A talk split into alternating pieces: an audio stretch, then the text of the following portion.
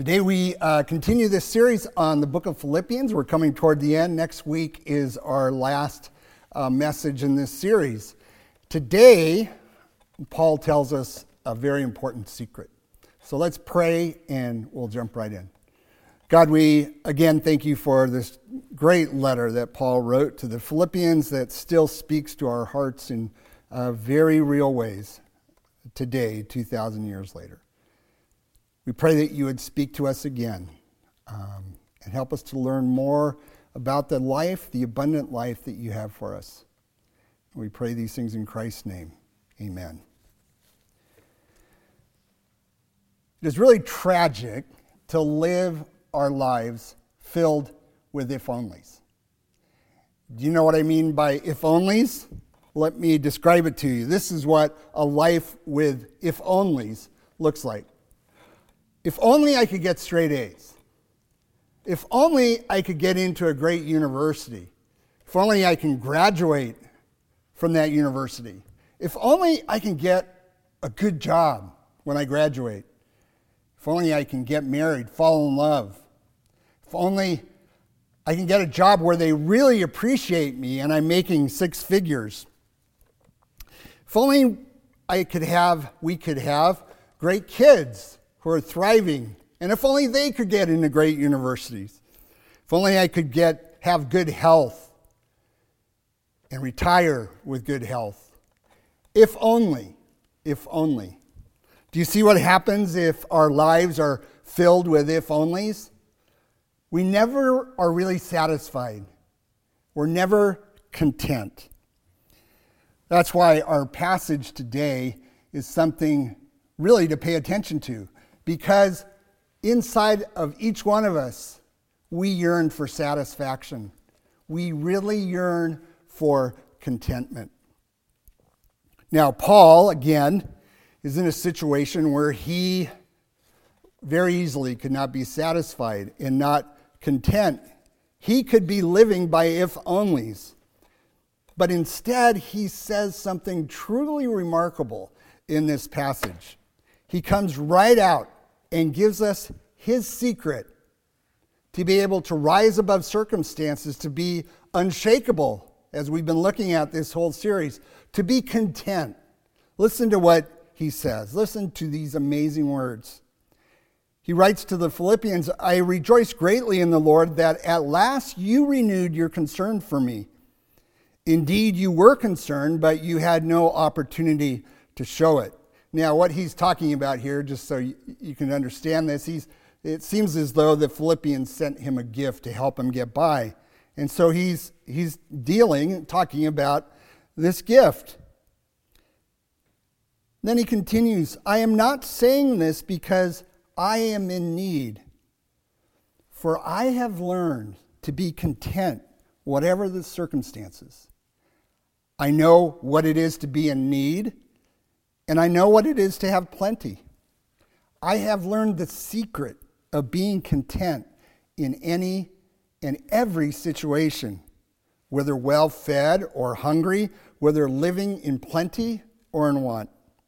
And then this verse that we looked at last week I can do all this through him who gives me strength, or as we probably know it, uh, more familiar translation, I can do all things through Christ who strengthens me. Paul is not living a life full of if onlys. He has no regrets as he comes to the end of his life. Instead, he is content. Now, the word, the Greek word for content here is an interesting word. It was used originally for uh, the feeding of animals. So, a fattened or satisfied animal was described with this Greek word. Paul is full, he's saying. He's satisfied. He has found something that lasts. You know, my daughter is a vegetarian and she's living with us right now through this pandemic. And so we often have vegetarian food for dinner, and I love it. It's good food. But boy, what I have discovered come around the third or fourth quarter of the game that I will watch after dinner, I get hungry and I need to make some popcorn or something. Paul's not talking about that. He's finding something that lasts, that endures. He's not in need of anything. He is free of if onlys. Let me ask you this morning how would you like to be able to say that? Wow, what a great way to live life, huh? To be able to have a sense of satisfaction, to say, I can be content no matter what life throws at me, whatever the circumstances, I am content. I have found the secret. I'm satisfied. You know, that's a great way to live life, wouldn't you agree? It seems to me like all of us are looking for that sort of satisfaction, that contentment in life. Contentment is just one of the greatest feelings we ever experience. Actually, this desire for contentment is what advertisers uh, hit us with so much in their commercials and their ads. So many of the ads that we see on TV, they may say, get this car, but really what they're saying is, get this car and you will be content. You'll have life to the fullest. Paul has learned the secret of being content, whatever the circumstances. It's a great secret. Now, I think it's interesting that Paul says, I have learned to be content. It's something that he has learned. Paul is at the end of his life and he has trusted Christ with his life for many years through many different situations, all kinds of circumstances. Paul knew there would be good times and bad times, that Christ would be with him no matter what. You know, in 2 Corinthians 11, Paul talks about all that he has experienced in life, the hardships. He's been in prison numerous times. He was whipped, he was stoned, he experienced three shipwrecks. After one of those shipwrecks, he bobbed up and down in the, in the ocean for, for 24 hours. He was in danger from the Jews and the Gentiles. He went without sleep. He was hungry. He was thirsty. In other words, Paul has been around the block a few times. And he knew from experience that nothing was forever. There is something about trusting God with your life for many years through ups and downs that teaches you something. You know, I'm kind of old. I mean, I'm not really old, I'm still kind of young, but I'm kind of old, kind of young. I don't know. I guess the best way to say it is I've been around for a while. And I've walked with Christ for many, many years. I, I've learned some things like Paul. I've learned that, you know what, there are going to be great times, there's going to be not so great times, there's going to be lean times, and there's going to be times where things are plentiful. I've learned the stock market at times, sometimes is going to go way up, and sometimes it's going to hit bottom. There are times when California real estate is so hot, you'll stand in line to get it. And there are other times when it's so cold, you won't touch it. There's, there are times when marriage is just pure joy. And there are times when it's a struggle. There are times when your career is just hitting on all cylinders and is very enjoyable. And then there are other times when, oh, it's not. We know now that there are times when we experience a pandemic, and there will be a time when the pandemic is over. There's a great saying that I, I say to myself many times this too shall pass. This too shall pass. The good times will come, the bad times will come. You learn to take the long view. And you also learn a very important truth. Here's the truth contentment, what Paul is talking about here, really has nothing to do with circumstances. Paul says, I know. I know what it is to be in need, and I know what it is to have abundance. It really doesn't matter either way. I can be content when I have a lot, and I can be content when I don't have very much.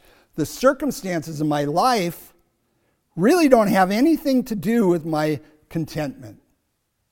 I know what it is to be in need, and then I know what it is to have plenty. You know, there's something uh, very surprising here, isn't there? Something that we can kind of pass over very easily. Paul says, I have learned con- to be content when I have a lot. Now, we would understand if Paul said, I have learned to be content when I don't have very much. But when he says, I have learned to be content when I have a lot, we would just automatically kind of assume that, of course, you would be content when you have abundance. Because that's the message that our culture sends us every day, probably hundreds of times per day, is that we will find satisfaction. We will be content when we have more more money, more car, more clothes, more vacations, more homes. I think this is why Paul says the key to his contentment is a secret. It's not something we expect. Paul says, no, sometimes you need to learn contentment when you have a lot. You know, a funny thing in my life, I, and you may have found this to be true, I have met people who are dirt poor and are content. And I have found people who are rich and are really not content at all. They're restless. Toward the end of my uh, three years at Princeton Seminary, I, you know, I was going to graduate. It's time to start looking for a job, and I received a call uh, right before the end of my third year to be associate pastor at Burlingame First Presbyterian Church of Burlingame across the bay. Great place to live, great little town.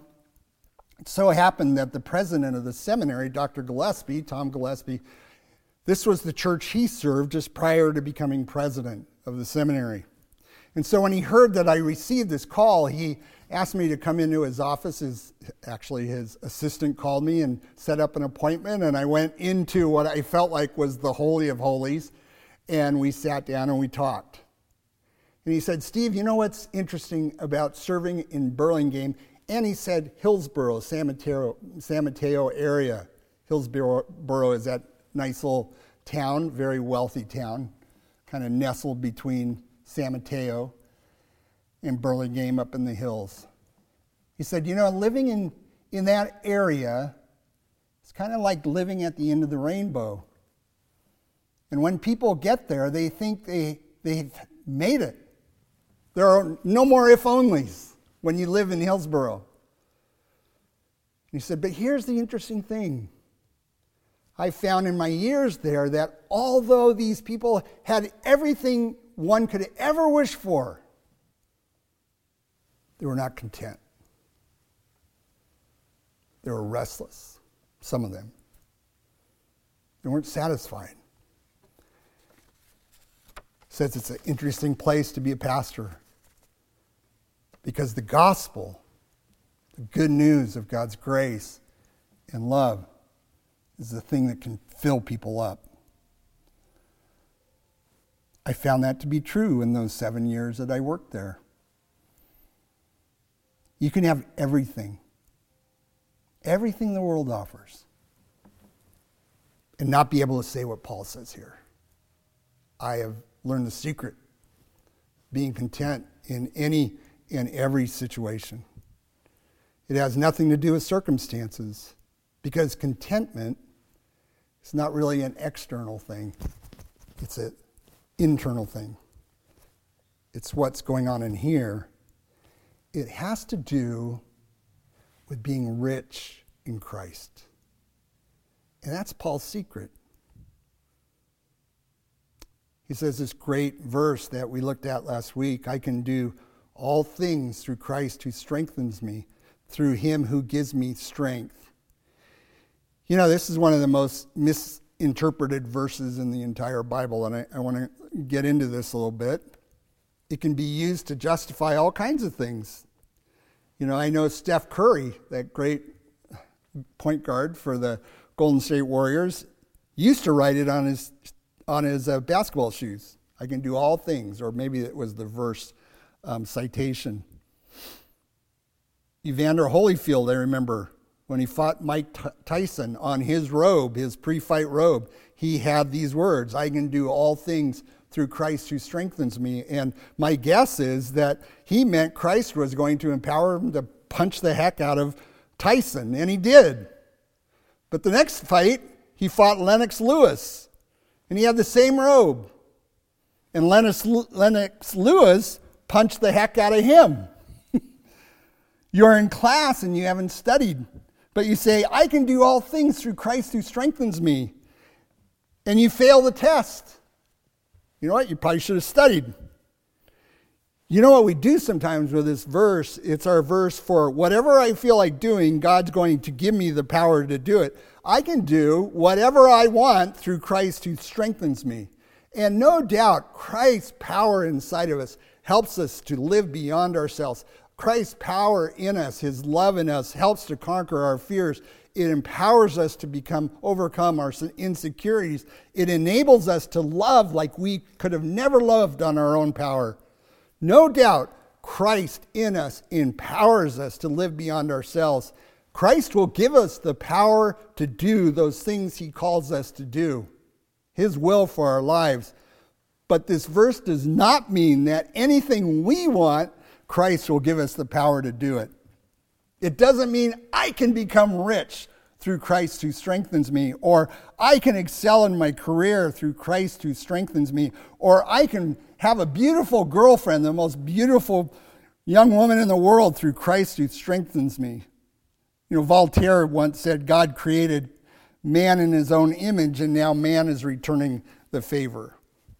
That's not what this verse means. Now, you got to look at the context.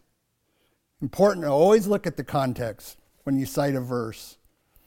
In the context, in this context, Paul is talking about contentment and finding contentment in all situations, in plenty and in want.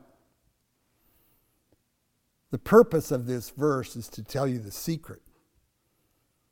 And Paul's secret is this when you are rich in Christ, even if you don't have a penny to your name, you can be content.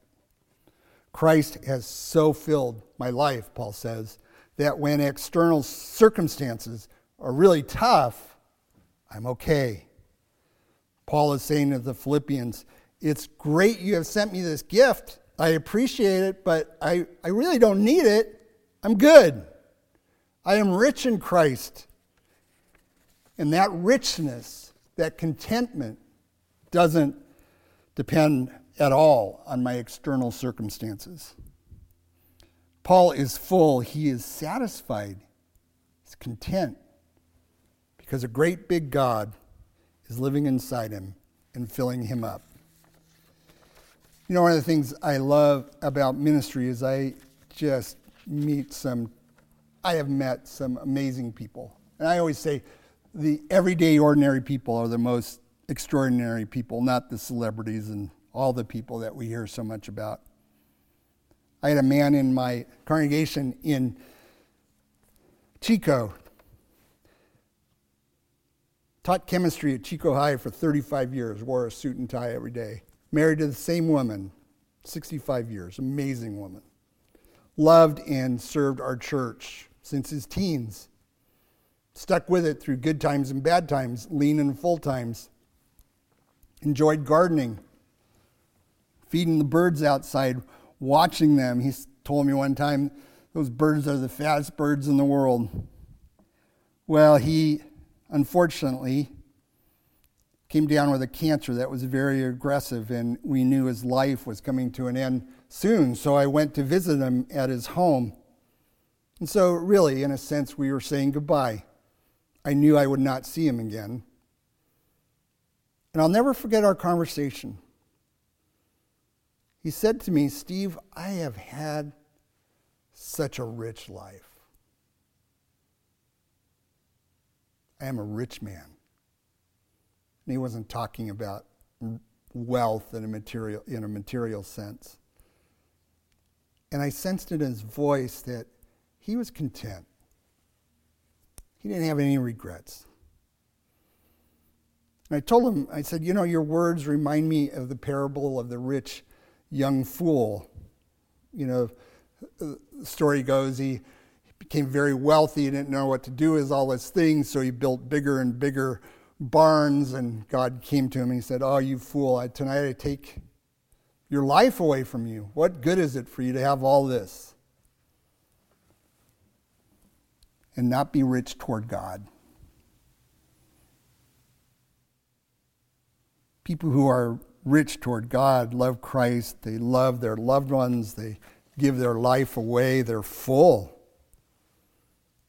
This man was still volunteering at the school that we adopted, this low income school, helping a young man increase his reading level.